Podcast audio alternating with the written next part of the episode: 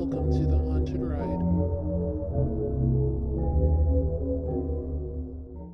Hello, everyone, and welcome to the Haunted Ride.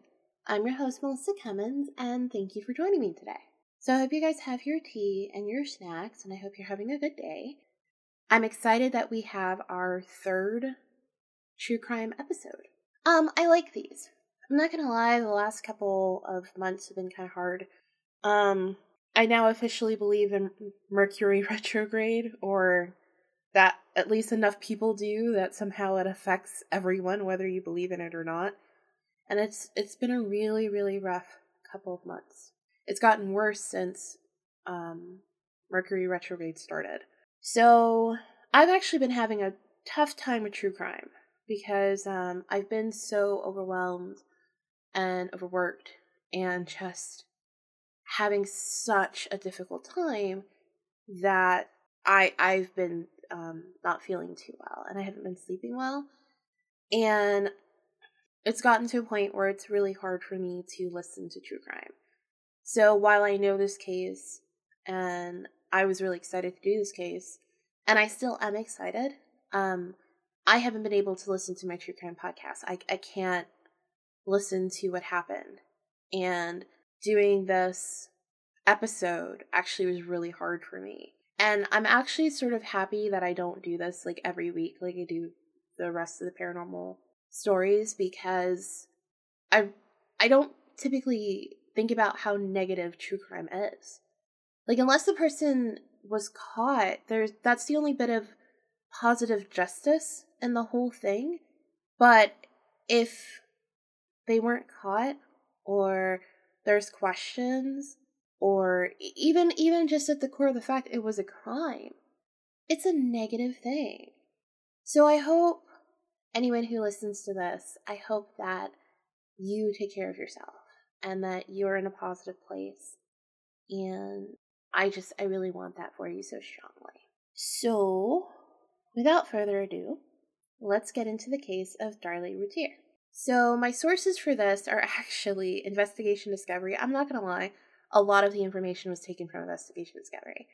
Because I feel like until Investigation Discovery did the show, people, there was like a little blanket of like information, but apart from that, people kind of forgot about it and left it alone and didn't care.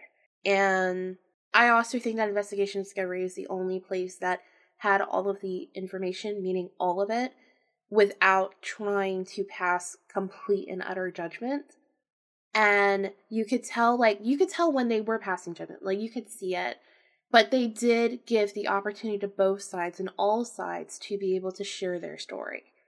And I can give them kudos for that versus just going, yes, she did it or yes, she didn't do it. Because to be honest with you, I don't know. And I hope that when I present this, maybe you guys know after. Or maybe I'll know. I have no idea. But it was Investigation Discovery, Dallas News, and ThoughtCo or Thoughtful Co. So getting into it, I'm I'm gonna do it a little differently than how I normally do, just because one, this is how it was presented in the show, and I actually really liked that because it the show, which I'll I'll post a link to where I was able to watch it for free, um, on the website, but it starts off very bluntly with this is what happened. This is how it happened. Now let's get to why.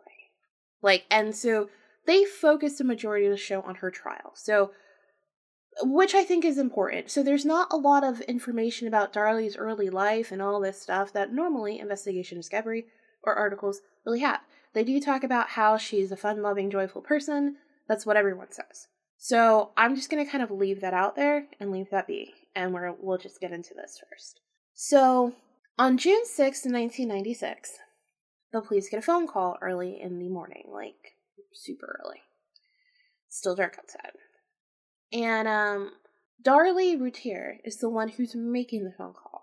She says she she now even in the actual investigation discovery show, there's different accounts. So I'm not sure exactly which one she said, but I'm going to take the one she does say in episode two, which was that she felt Damon, her son, she has three kids Damon, Devin, and Derek. Derek is the baby. And so it's Darlie and then her husband, Darren. Lots of D's in the family. So she says that she felt Damon pushing on her shoulder. When she woke up, she was really disoriented, which is odd because, I mean, when you wake up, you can be groggy, but to be disoriented sort of sounds like you took something or you had something in you that kind of makes you a little hazy. And she says that's when she saw the outline of a man. She then kind of doesn't really go into the whole fight part, but it is said that Darlie, at some point in the case, said that she says she fought this attacker off, and in fighting them, they ran away from her. They ran through the kitchen. Um, there was a crash in the kitchen. She's um, and there was a knife that they dropped. She picks up the knife on instinct, which was right outside of their utility room, and she chases the guy basically down until he goes through the utility room and what seems to be outside of the garage.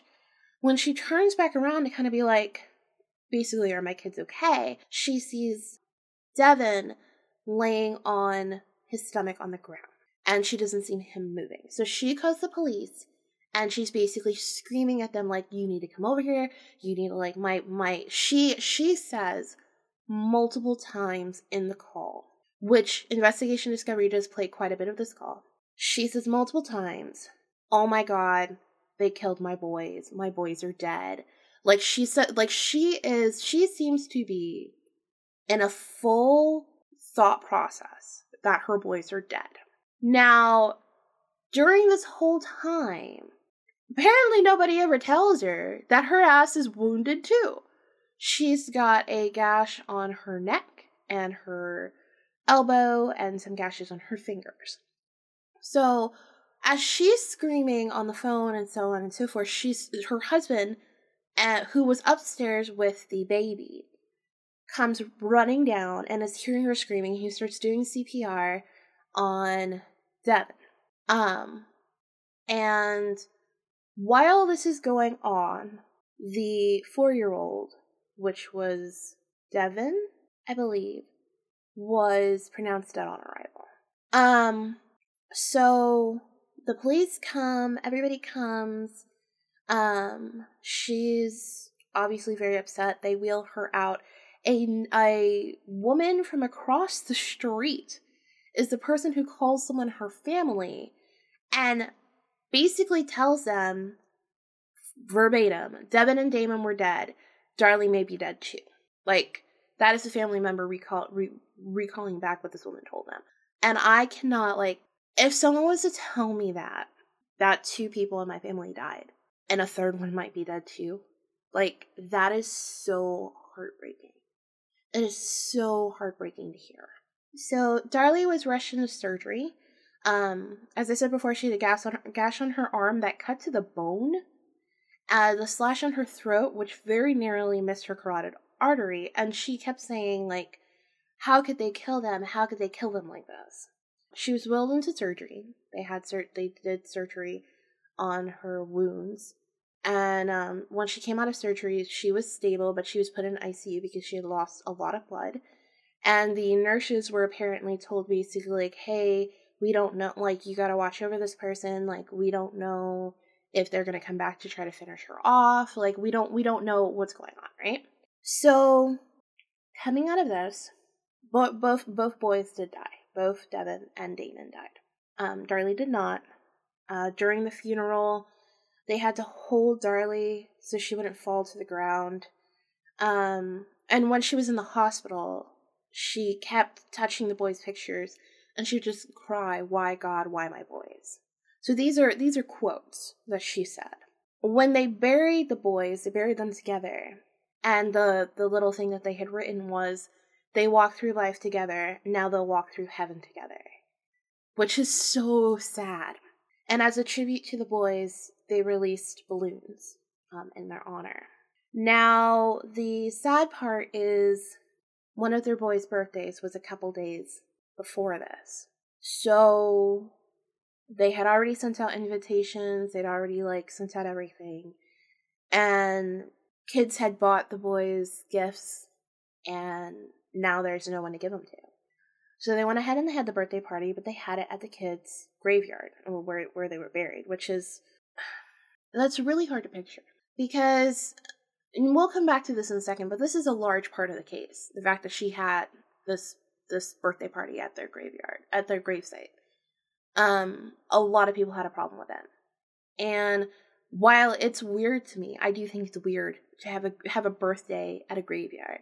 If my grandmother, who I love more than anything in the world, was buried at a graveyard, you can bet your ass on her birthday I'd go bring her flowers. Right now on her birthday we bring her flowers. So isn't that like having a birthday party? Isn't that like I sit down and I toss her a picture? Isn't that like having a birthday party? Yeah, maybe I don't have a whole bunch of people with me, and that's what makes it seem a little weird. Is that it's not just you guys, but it's also other people because they were invited and they decided to go ahead and go as a tribute to your pain and the loss of your children. But when when I look at it that way, it's not that weird to me. Like I would never want to be in that position. I could never put myself in that place to try to understand, but it's not that weird. At that point, it's not.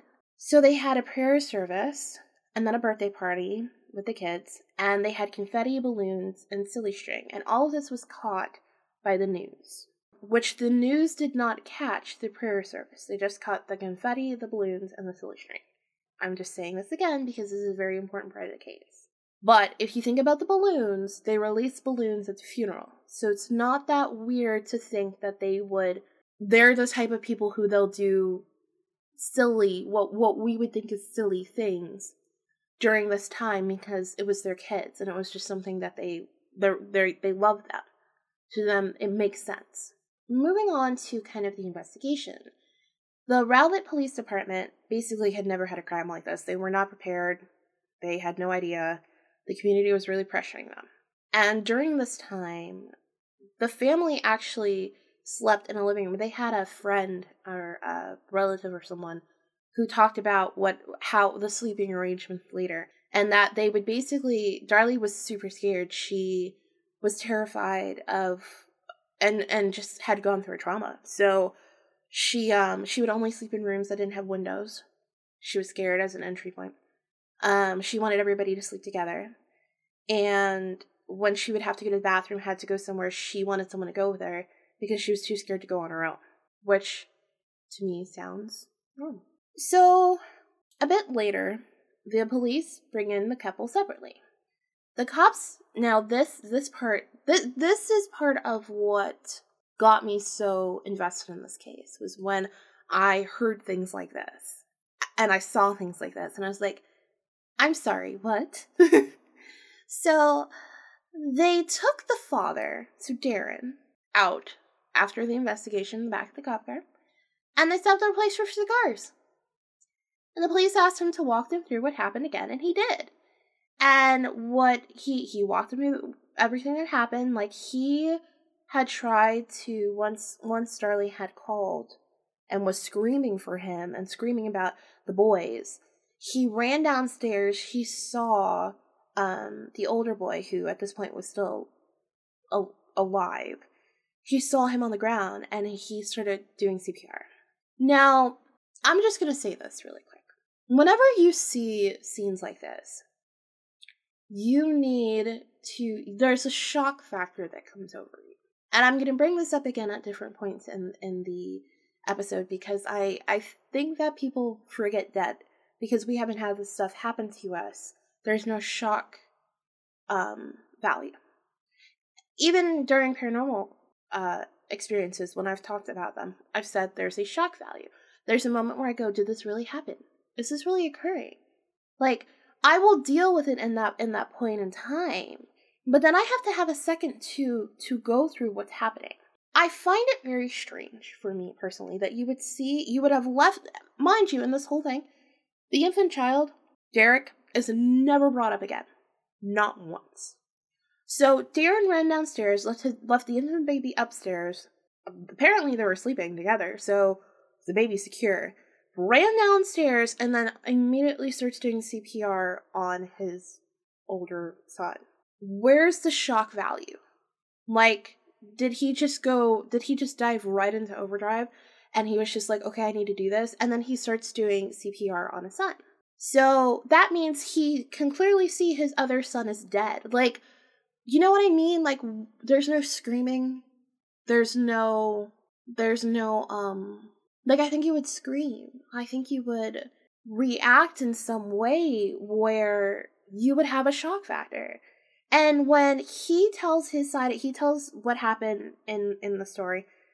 Darlie tells what happened in the story. Both of their accounts match up with what he does.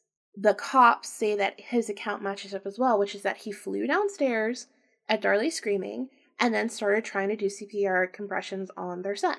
And while he was doing this, because there's so many wounds, blood is actually this is going to get a little disgusting. I probably should have started that off when I said blood, but it is splurting out on him because there's so many wounds in his son's chest.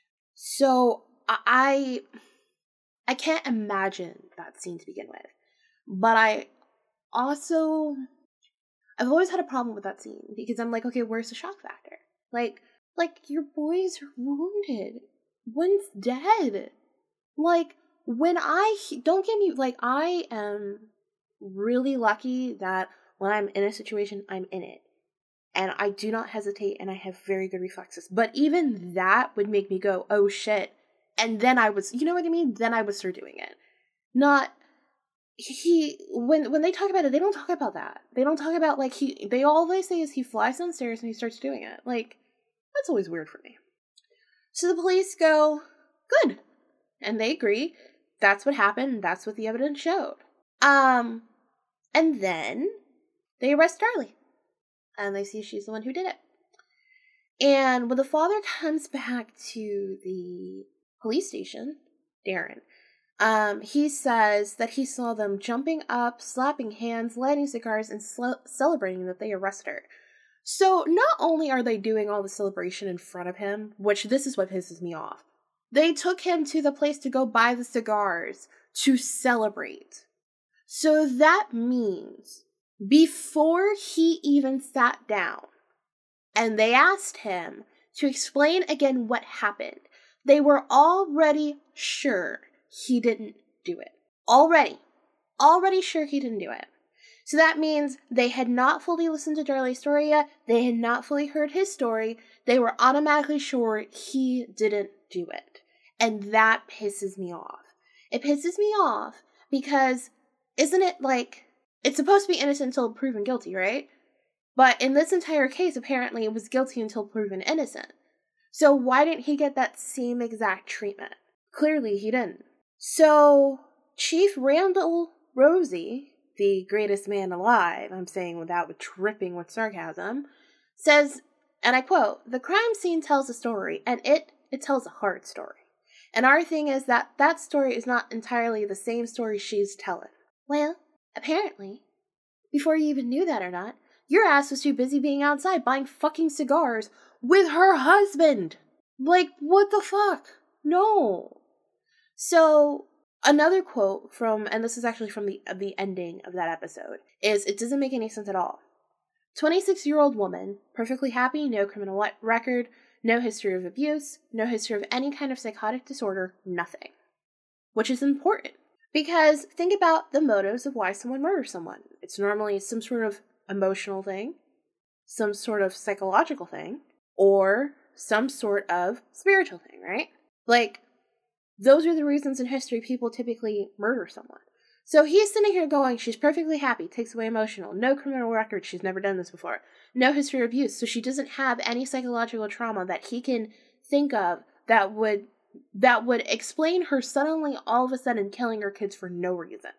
Her two kids, not going upstairs where her husband is and killing her three kids, but killing her two kids. All boys. So you can't even make the like I even like was trying to sit there and I was like, well, maybe like you know maybe she had a girl and she just wanted a girl and then boys and she was like you know what i'm done with boys you know what i mean like maybe she had a psychotic break in that way and she just said like these these things have wronged me and so i'm only going to keep this one. But they're all boys. There's nothing to to defer between them. You know what i mean? Except for their ages. They're all your sons. You even name them all these. So when you look at your name you're going to look at theirs. So the quote goes on to say, suddenly grabs a butcher knife and destroys her own children. and they're eight. So the problem with this, though, is this crime occurred one year after the Susan Smith crime. Um, which is she had told police that some black man had hijacked her car and driven away with her kid, her children. She then confessed to murdering her two young boys. So this case was 11 months after it and was heavily compared to that case. Which that's also another thing too is like if you were going to kill your kids, right? You've got two boys. And this case is so startlingly similar to yours. Wouldn't you maybe wait a little longer?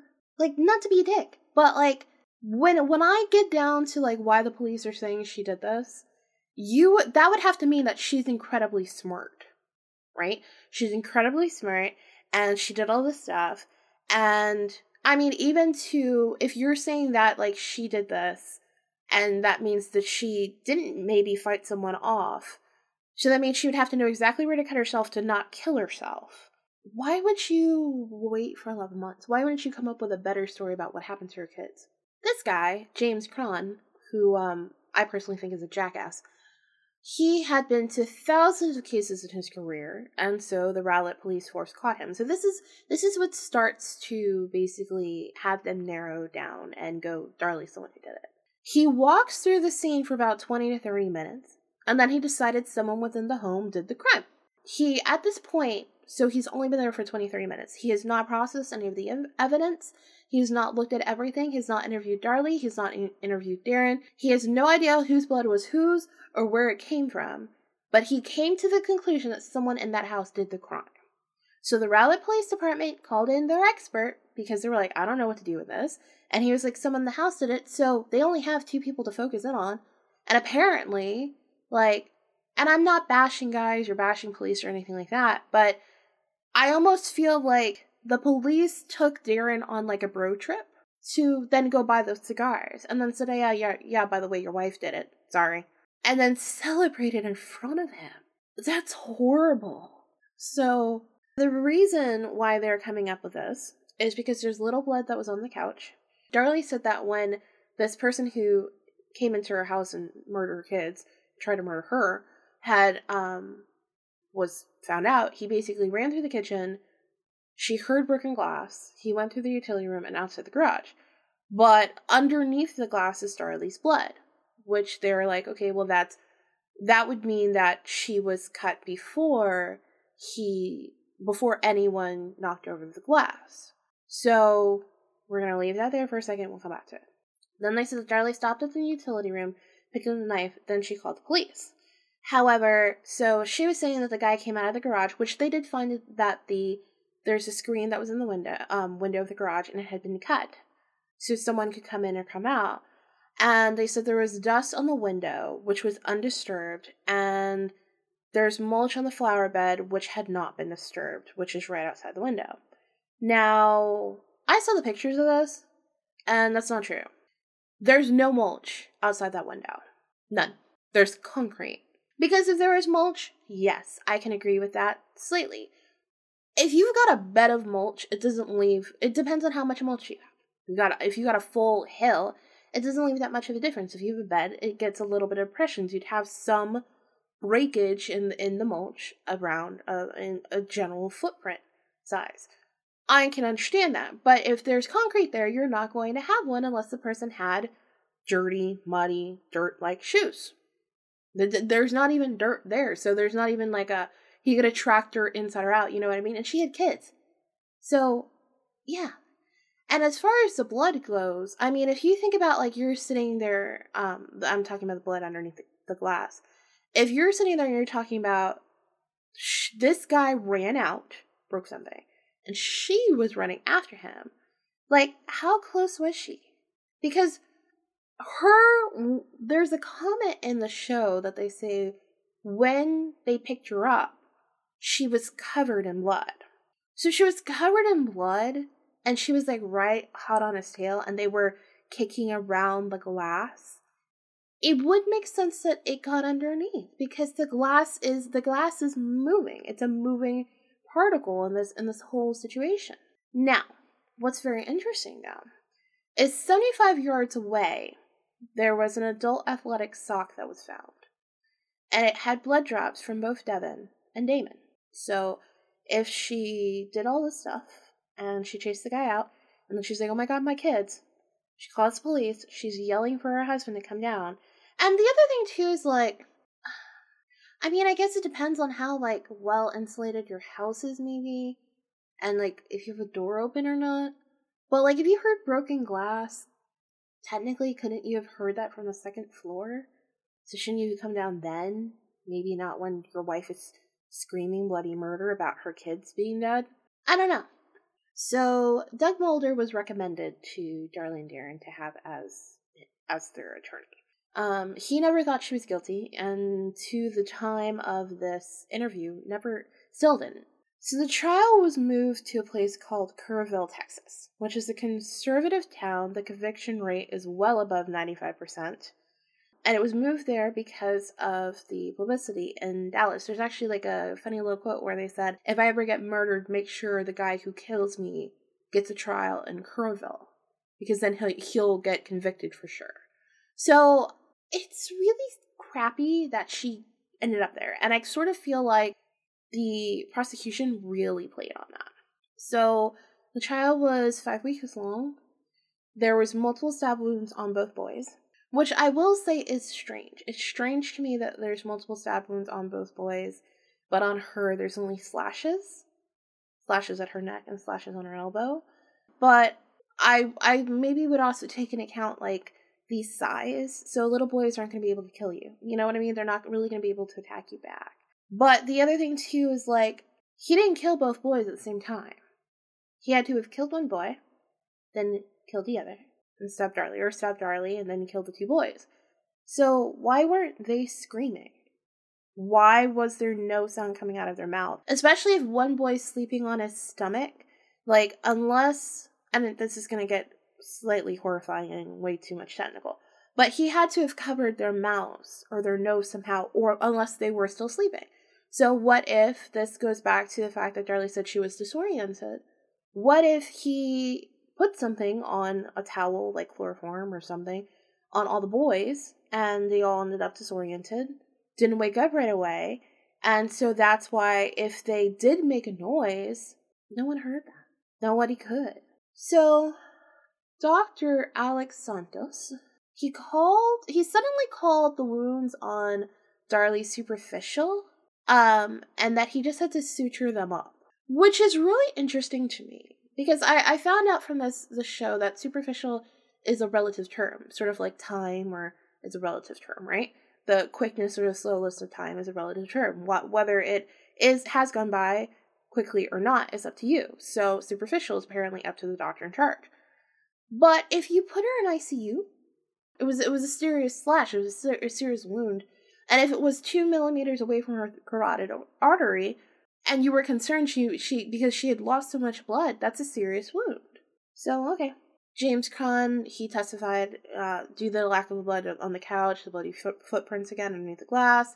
He said there's no indication of anyone entering or exiting the window because of the non-disturbed dirt and the supposed mulch bed underneath the window that clearly wasn't there.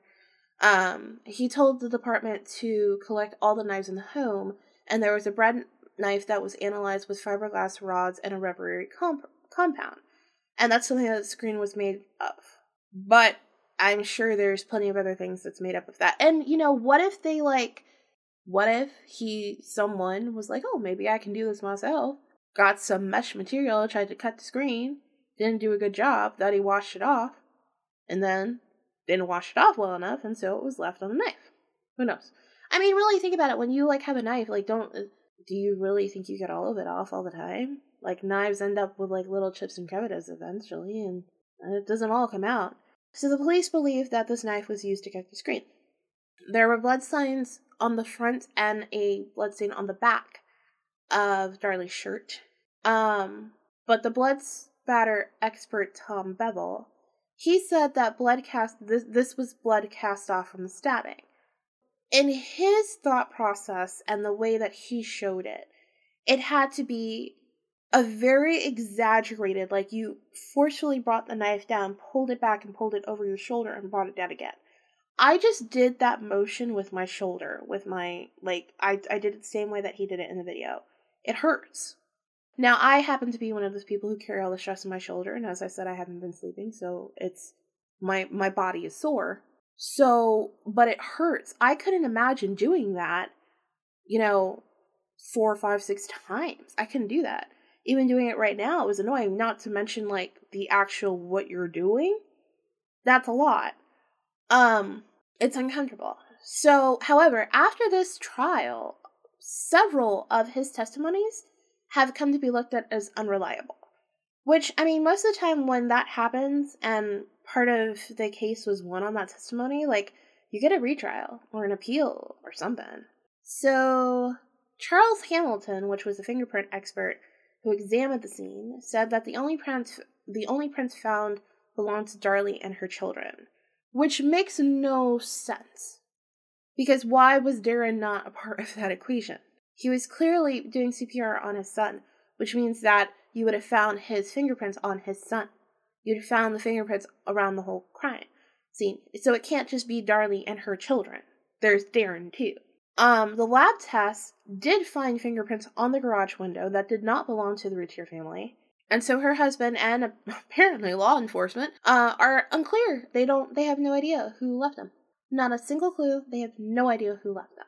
There's been a huge debate about a bloody fingerprint that was found on the coffee table near her son's body. And again, they so some people thought it belonged maybe to a child, so her original story that her son woke her up and she was disoriented, like he could have, you know, put his hand down. But there are other people who said no, it is consistent with the size of an adult fingerprint.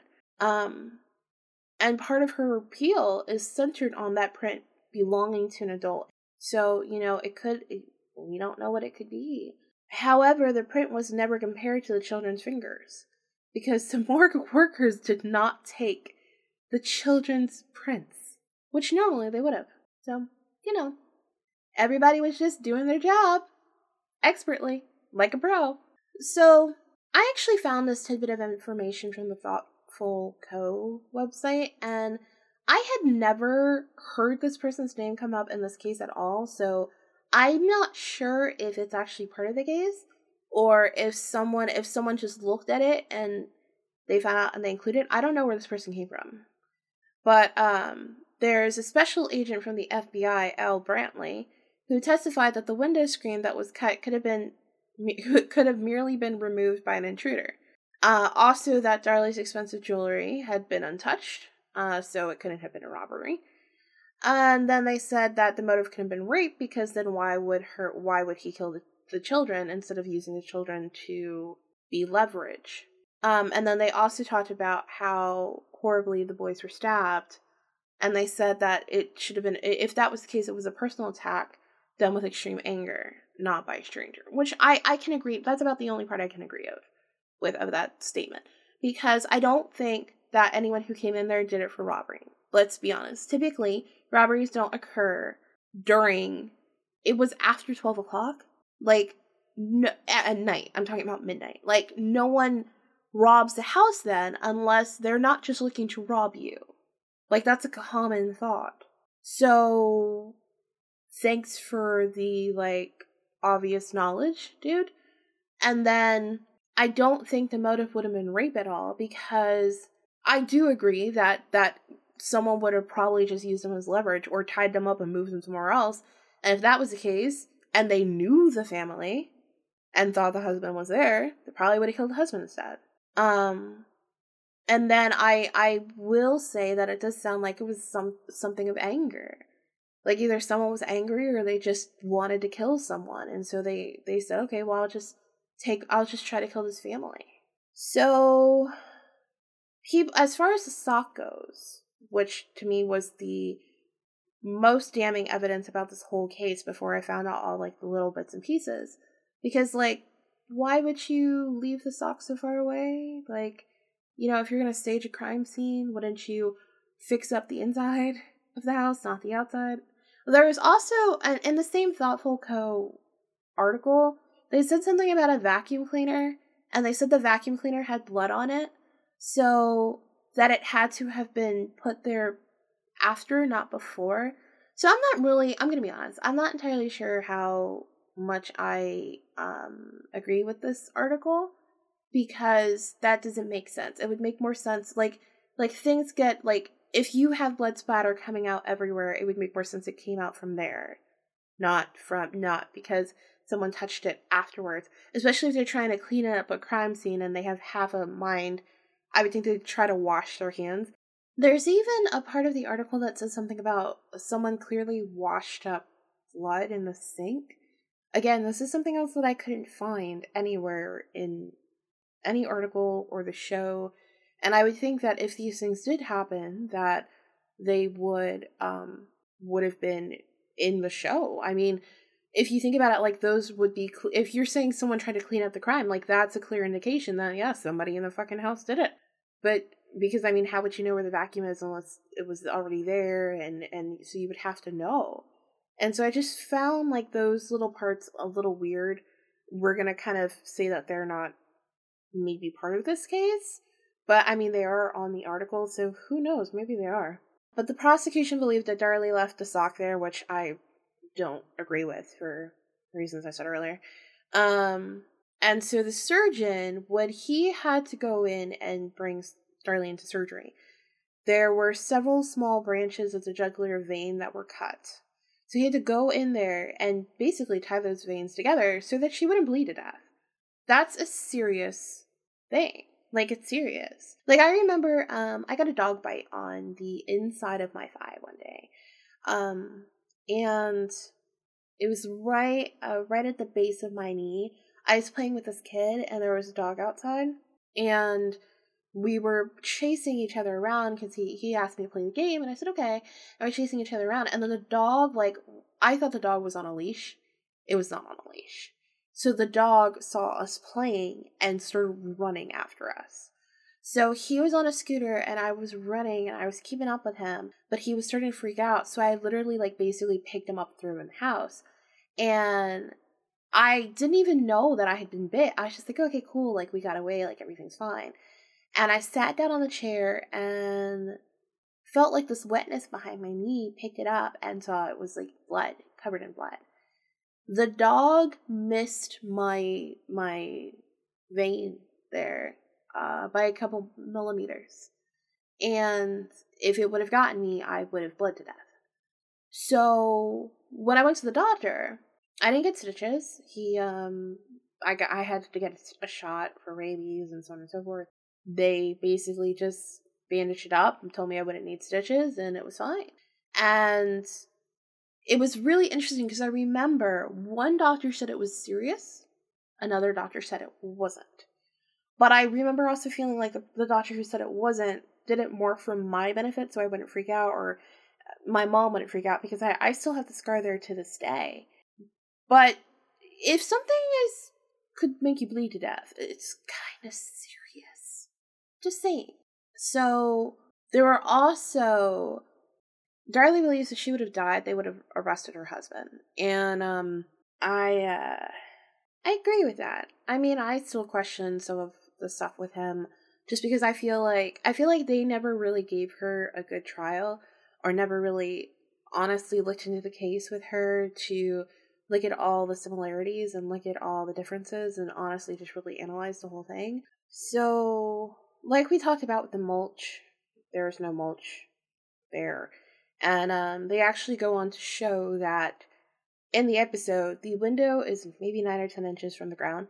You could very clearly step into the house or outside of the house without touching the windowsill or disturbing the dirt. So Doug Mulder actually hired his own blood splatter experts, which they did agree that if the stabbing motion was exaggerated, like Tom Bevel was talking about, that yeah, sure, she could get blood on the back of her shirt. But if you're stabbing like a normal person would, you know, think about when you're cutting something, you're hammering something, whatever. You don't you don't like rotate your hand all the way back into like this painful position just to hammer and nail it. No. You do it in a way that's not going to tire your arm out. So why would you do it in an over exaggerated function there either? Um additionally, one drop of blood in the back isn't enough to have a blood pattern. And she did say that her son came to her to wake her up maybe he left it, you know? And if he did, Like, let's say she was sleeping on her side and he left it. Like, wouldn't that explain, you know, some of the the lack of blood on the couch and where it's just maybe some droplets instead of you're thinking a pool of blood? So basically, just analytically, it's not helpful, and you can't really like sit there and be like, "Oh yeah, she killed her sons," because it's an over exaggerated motion, and you found a piece of a drop of blood on the back of her shirt. Um, Bevel also said he didn't remember taking any notes and was told a report wouldn't be necessary by Mr. Davis, which I have no idea who Mr. Davis is. But here's the thing when he wrote a book, and in his book he said that you should always make a report. So why didn't you? Even if someone told you not to, why would you, like, again, why weren't the children's fingerprints taken? Why would you not do a report? Like, is this whole fucking department just bullshit? Like, that doesn't make any sense. Also, the crime scene was a mess. So, you know, in my earlier suggestion of why perhaps she her blood ended up underneath the glass is maybe she was right on his heels. Maybe, you know, maybe she tripped over it when she was coming in or out. You don't know. But it was also a mess. When the paramedics got there, they were there to try to save people's lives. At that point, evidence is irrelevant. And that's talked about in a lot of true crime cases and on ID all the time, where the paramedics have to come in to try to take try to get the get the people. They don't have time for you to sit there and take pictures of all this stuff. They don't have time. They every moment, every second matters. So there are tons like none of all of this is circumstantial evidence really. There's no there's nothing else that they really have. Um and there's also actually there was a theory about the butcher block and the knives and why they might have the compound on them. I'm not entirely sure that I think this is the actual reason, but it does make sense. I'll go into that in a second. So when they dusted the window for prints, that's how they found out there was a print there. They dusted the butcher block, right? We don't know what order they did that in. So, if they would have dusted the screen along the headings of the spring, and we've already noticed that this department doesn't seem to know what they're doing, they could have then turned around, dusted knives, and then gotten it on a particular knife. Now, the reason why I have an issue with this sort of thought process is because it's also sort of weird that they would only get it on one knife, not multiple knives. And additionally, who takes a fucking bread knife to cut like a screen? Like, that's a sawing motion. There's better tools. So I don't know. However, during the case, Doug Mulder didn't call these people. He didn't call them to testify. They were they were ready to testify. He never called them. Now, there was a responding officer who I think was a dirk. Um, I think I feel like a lot of the people in this just didn't. They looked at it from their point of views and didn't look at it from what might have happened. Again, I'm not sure if I believe Darlie did or she didn't do it. I I do think she's guilty of something. I'm not gonna lie. I do feel like she's guilty. I don't know if it may be in how she dealt with the case or her explanations or maybe not remembering things the best or not being consistent with her story. Or maybe she was involved with someone who did the case. Who knows? But i don't think i don't think she murdered her sons in the fact of she's the one who stabbed them. I do think she's guilty somehow. Like maybe she knew the person. Maybe they threatened you know and she just never thought about it.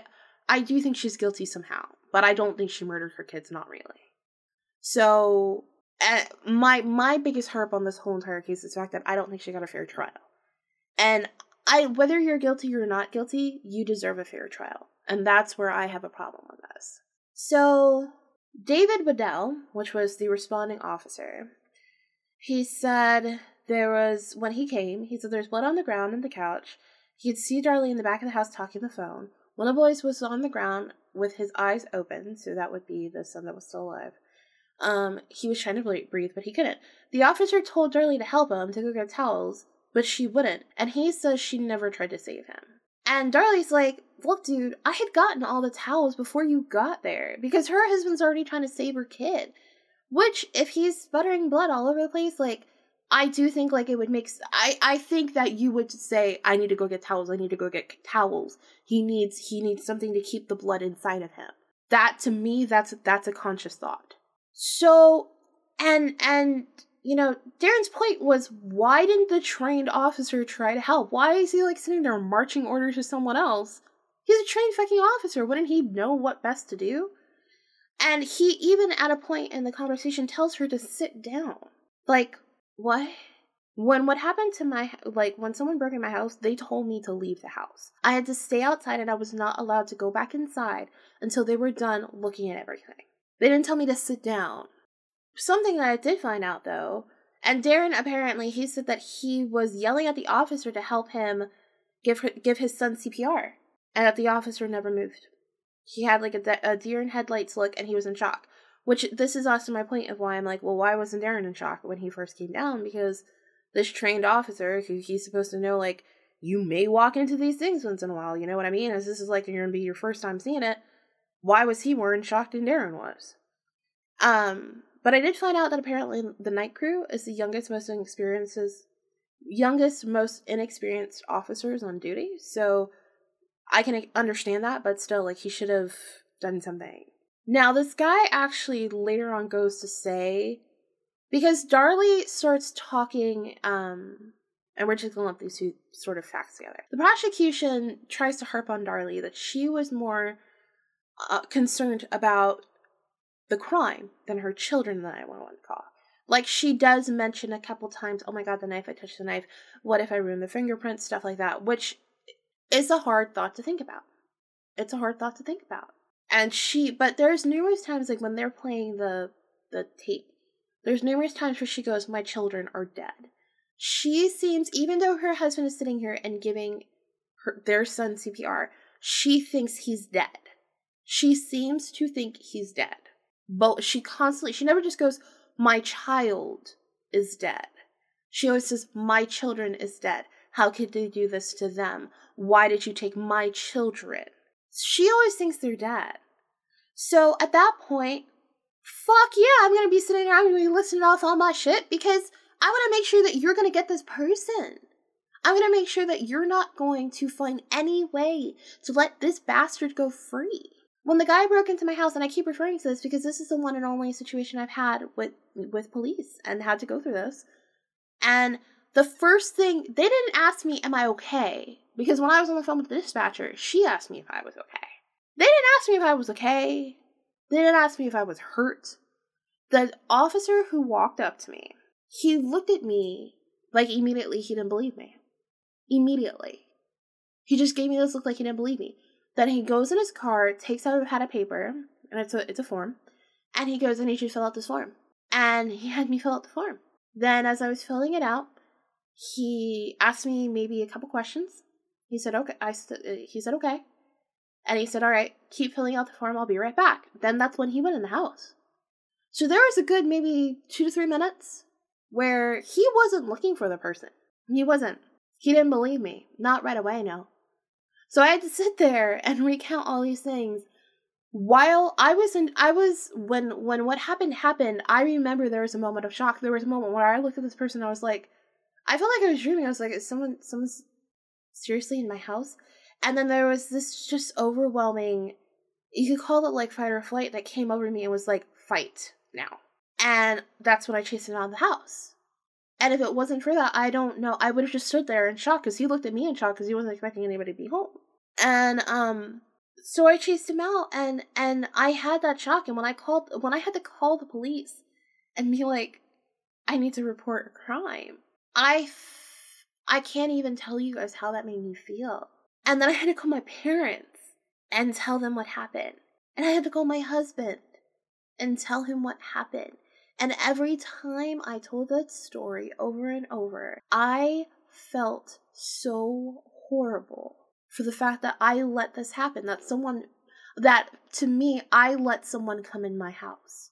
Because, in a short fact of what happened was someone knocked on the door at the and I thought mm, maybe it's UPS, but I wasn't expecting a package. But the UPS guy was always very nice enough that he would knock very loudly on the door and then he'd go about his business. And something told me you need to say something. And I said no. I don't, I don't, I'm in the bathroom. I can't get up to, you know, go talk to anybody right now. And I had that nagging sensation and I never said a word. And then they walked around to the back of the house and got in that way. And I heard them. I heard them, I heard them break in my house. and I had to get up. And when I walked out, they were walking into my bedroom. So I felt like I let this person come into my house because I never said one second, one minute, sorry, I can't come to the door right now. I never said anything. And that's not true. Yeah, okay, I didn't say anything. But you know, the other reason why I didn't say anything was because I was singing. I was playing music, I was singing. I was having a grand old time. I don't understand how, and I was playing a game. I don't understand how this person somehow didn't know someone was in the house. To me, those were more than enough things that you would have known. You would have heard me before you knocked on the door. So apparently, he just didn't hear me. But that was part of why I was like, I'm not going to say anything because then they're going to think, like, oh, you know, I'm going to come to the door and I don't want to be bothered. I just want to be left alone. So I just, I don't know. It's like they're removing the shock factor. It's like they're removing the, the time for you to go into this place where you're scared. And instead they're they're trying to say, okay, well, no, you need to do this and you need to do that. And you have to have a moment where you need to process your emotions. It's like they didn't let you they didn't let me do that. It's like they didn't let her do that. And the thing on this too, to circle back around to why I even got into this, is they're saying that she's talking about the knife and fingerprints and all this stuff, but they never say someone asked her. And the dispatcher does say something about make sure you don't touch anything. Which is why Darlie says, Oh my god, I touched the knife. Like, I messed this up. So that's why she starts talking about it. And then, additionally, Mr. Waddell, when he showed up, he didn't tell the dispatcher he was there. He never he never told the dispatcher he was there. So he starts talking to Darlie, telling her to do stuff. The dispatcher's telling her to do other stuff, not touch anything, not go get anything, just not to do stuff. This guy's telling her she needs to go do these things, she needs to go do the others, she needs to sit down, and she's sitting there and she's trying to talk to three people her husband, this cop who never identified himself, and the dispatcher. So she even tells her son, hold on, uh, like when I guess she finally realizes, like, she gets a little out of her shock and realizes, like, her son is still alive. That's why his father is still doing CPR and, you know, intermittently and trying to help her son breathe. She tells him, Hold on, honey, hold on. And I quoted that because one of the things that's very important about this case is they prey on the fact that they say Darlene never responded correctly. She never grieved correctly. She never responded about her kids' murders correctly. She didn't respond correctly on the phone call. Hold on, honey, hold on, is what you would tell anyone if you think you're about to die. That's what you tell someone. I'm sorry, but that's that's being normal, in my opinion. So Another thing they brought up is that there was an entry in Darlie's diary a little over a month before the murders where she basically said she was contemplating suicide. And the prosecution's argument is they know parents normally don't com- uh, contemplate killing their children, but mothers normally don't contemplate suicide. That is a quote from the prosecution. So you are comparing suicide to murdering someone. That is a very big jump. Because when you're contemplating suicide, you don't try to take other people with you. Unless you took drugs or your morals or your values get twisted and turned. Typically, when you d- think about suicide, it's because you don't think that you need to be a part of this world. You think you're a waste of space. So if you think that if your self worth is that low, that you're that depressed, that you think you're that horrible of a person, why would you then try to bring other people with you? That doesn't make any sense. And she didn't bring herself with her, with them. So then, how do you then decide, okay, no, no, no, I was thinking about suicide, but I changed my mind. I just want to do murder, and oh, I want to survive it and act like, like that's a that's a big jump. It's huge jumps, especially a month before. And it turns out Darlie had postpartum depression. At that time, her son, I think, had only been, um, essentially born for a month or so, or no, no, eight months. So she was just having postpartum depression, and after she she needed to write down the thoughts, and after she did, she talked to her husband, and they figured it out. And then she wrote another entry in that same diary and said, "Look, I want to see my children grow up. Like I can't have these thoughts because I want to see them grow up. I want to see them succeed. Like I want them to have a good night." So going back to when the nurses were saying that Darlie wasn't grieving appropriately, they say that in their testimony, but what they wrote in their notes is completely different. There's actually a quote and they said that she's described as very emotional, crying, sobbing, and talking about events in her family. But then on, on the stand, numerous nurses, numerous, numerous nurses called her whiny, which has a that's not what that's not what a medical staff member or practitioner would ever call their patient. They wouldn't call them whiny. They're there to take care of them.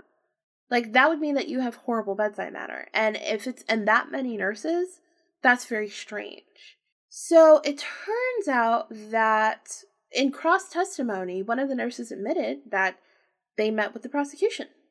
And during the pro- during that meeting, the prosecution sh- showed the nurses and doctors pictures of the boys while they were stabbed to death. So they didn't say much, they just showed them pictures, and then everybody left. And psychologically, that's a problem because it's the same thing as as we're listening to the stories and we watch TV and we we want the person to be caught. We want them to we want someone to be punished for the crime. Ideally, we want the right person. But it's very easy to think someone's the right person or the wrong person unless you have all the facts. In this case, they don't have all the facts. So the person on trial is Darlie. You have people telling you she's the one who did it. You want you want justice for those kids. So yeah, you're gonna try. And that's proven in numerous cases. That's why they're not supposed to do it. Then the the prosecution honestly in my I think they were just like pulling at straws. So first they said maybe it was a burglary, but nothing was taken. Then they said that it was it was due to finances because the Routiers were in debt and they owed some taxes. Um, they painted they really harped on Darlie's appearance. They painted her to be materialistic. They said that she was using every dime that the the the family was making. They said that because she got big breasts, she got a boob job a boob job after she had her second baby. And they were saying that because she did that, she was materialistic and she just wanted to be the center of attention. Um, and they found out, Officer Main found out that each boy was insured for $5,000. And the Routiers had tried to get a loan for $5,000 from the bank, but were turned down. So, what was this? Is one of the moments in this documentary uh, or this this series. This is one of the moments in the series where it's clear that they're being judgmental. Because when they're sitting there talking about, oh, well, they took out a life insurance policy for $5,000 on each boy, the guy behind the camera goes, um, do you know how much the funeral costs? And the prosecution's face freezes, shakes his head, and he goes, uh, I, I don't remember. I can't recall right now. I don't know. And then he responded back with, it was somewhere in between ten to twelve thousand dollars. The prosecution takes a second, and then they just start harping on another reason why Darlie killed the boys. Yeah, you've got nothing, dude. I'm sorry, at that point, you've got nothing. He literally just called you out on your shit. Because tons of parents do that. Tons of parents take out life insurance policies on their children in the case that they die, not because they want money, but to make sure that they can provide a proper funeral for them. That's all they did. So it's not like they got extra money, they really lost money on the poor murder of their children. So they brought up the um I'd mentioned that they had a birthday party and that this was a huge problem because they they brought up what they called the infamous silly string video. And during this birthday party, they played Gangsta's Paradise. And they said that the the fu- they said that this was a very inappropriate song to play at a funeral. Um, but the parents said that was the boy's favorite song, so they played it. They said they used to dance around and sing anytime it came on, and so they played it. So they actually talked about that the types of songs you play during the funeral, the color of your hair, your skin, how you dress, whether it's revealing or not, your makeup, your emotions, your choices when you make grieving, they're all scrutinized during a trial. All of it. And they tore Darlie's character apart. Um, and actually, when the they brought up the silly string video in court, Detective Patterson, which was one of the lead detectives, was called to the stand to talk about the silly string video, and he pled the fifth. The reason why he pled the fifth is because the police mic'd the grave sites on the day of the memorial service. So they knew she had had a prayer service before the birthday party. It's taped. But Doug Mulder didn't put this on, he, he didn't bring this to the, to the jury. So the jury didn't know. They had no idea. So they, it, for me, like I don't think Doug Mulder. I think he got recommended because he was one of like the highest attorneys of time, and he had like a good reputation. But honestly, I think he flopped on this case. He really did. So one of the things that it really amused me was towards the end of this um, trial and the closing arguments, the guy was talking about that basically if Darlie gets free, she's just going to do this again and that she's a horrible mother and a murderer. She called him a liar. and he was, he took that as, well, that just means I'm getting to her. And I'm like, no, like, this whole time you guys ripped her to shreds. I'm sorry, when someone someone abuses and like curses your character, right? And your personality on top of the trauma you just had, there's a moment where you either continue to like back off or you fight. And I think she just turned around and was like, You're not gonna fucking call me that again. And so she just called him a liar. And this was a very fast case. So I didn't really think this was fast, but like I've looked at like other cases and been following other cases, and it's actually seemed to be very fast. So from the date of the murder to the date of conviction was eight months. Darlie was convicted of only one murder because the prosecutors decided to ensure that if she wasn't convicted for this, she could be convicted for the other murder. Just to make sure she was convicted for something. Um, and she was the first woman placed on death row in Texas in two years. What is interesting, uh, and also about the trial, all 12 jurors agreed that she should get the death row penalty. All 12 of them. However, her husband still believes that she's innocent. Her sister was hysterical and her mother was beyond fucking pissed. And Darlie, as she was being carried away, said, I didn't murder my children. Now, in Illinois, a woman had a very similar experience to this. She struggled with an intruder who killed her 10 year old boy. Years later, a man confessed to that crime. And before that, the woman was sentenced to jail. Like, she was put in jail. And this this man eventually came forward and was like, Yeah, sorry guys, I'm the one who did it. And so they had to let her out. And another point that also was not brought up in the trial at all, which should have been, because this is a huge, huge key point of, of this whole thing. And it really blows the whole case wide open. Seven to eight days before the murder, there was a black car, and it seemed to be fascinated with the Routier house. Um, a neighbor watched the car. They had they had turned into the driveway, um, and was staring out at the Routier's house and just watching it. And so the neighbor started to walk towards the car, but then the car pulled out abruptly and and took off. Several witnesses actually said they saw this person watching the house. And on the day of the murder, the person was spotted again between 12:30 and 1:30 in the afternoon. Which sounds like he was sort of casing the house. And if so many people saw him, why did no why why did no one call the cops? Well, it turns out people did. The cops didn't seem to follow up on it. There's no record in the in the um, information at all, in the evidence, in the court documents, no record of this car ever being brought up. And so they actually, because of this, the bloody print, several other things that clearly were not done correctly in the case, a motion of discovery was filed in order to have everything compared. And the the judge granted the motion, but the state was opposed to it. Darlie's lawyer, Doug Mulder, he continued to work on the case. He's been working on the case for 19 years now, 15 of it without getting paid a single dime. James Cron, when he was interviewed, he said that after all this, he said he didn't convict her. What convicted her was the nine hours of evidence found there when the police were there, which nine hours doesn't seem like a long time to me. I mean, maybe that's routine, but I mean, think about how long you work at your office. That's nine hours. It seems long when you're doing your job, sure. But if you were just set there to find small bits of information, how do you know that you got everything? So, for the police planting the hidden microphones, they were not charged. Um, there were no federal charges against them.